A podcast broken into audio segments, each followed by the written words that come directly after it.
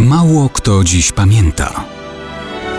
Datownik historyczny prezentuje Maciej Korkuć.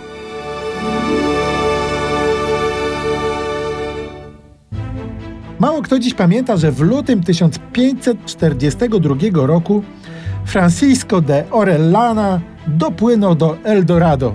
No, prawie dopłynął. Raczej prawie do El Dorado.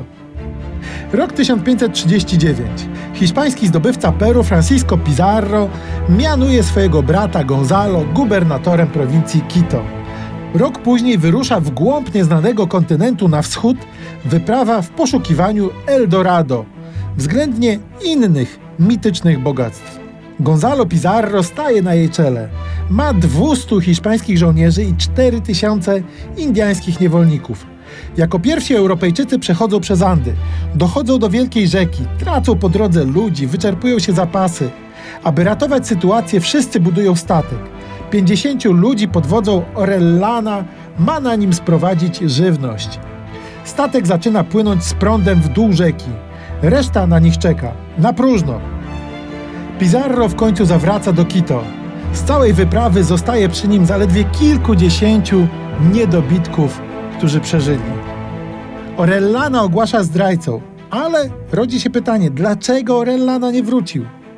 Wszystko wskazuje na to, że prawdopodobnie nie był w stanie płynąć pod zbyt silny prąd w górę rzeki. W rzeczywistości dotarł do wiosek, uzyskał zaopatrzenie, miał żywność, ale popłynął dalej. Rzeką dzisiaj zwaną Rio Napo. W lutym tysiąc pięćset czterdziestego drugiego roku po wielu miesiącach dociera do miejsca, gdzie liczył znaleźć El Dorado. To było ujście Rio Napo do Amazonki. Zamiast bogactw jednak znajduje się tam wojowniczy lud Manoa. Przegrywają Hiszpanie starcia zbrojne, tracą kolejnych ludzi, więc płyną dalej na wschód. Ożywia ich jeszcze legenda o wojowniczych kobietach żyjących bez mężczyzn, Amazonkach. Stąd się weźmie potem nazwa tej wielkiej rzeki, Amazonka właśnie. Mija pół roku, zanim dotrą do morza, a potem do hiszpańskich osad na Karaibach.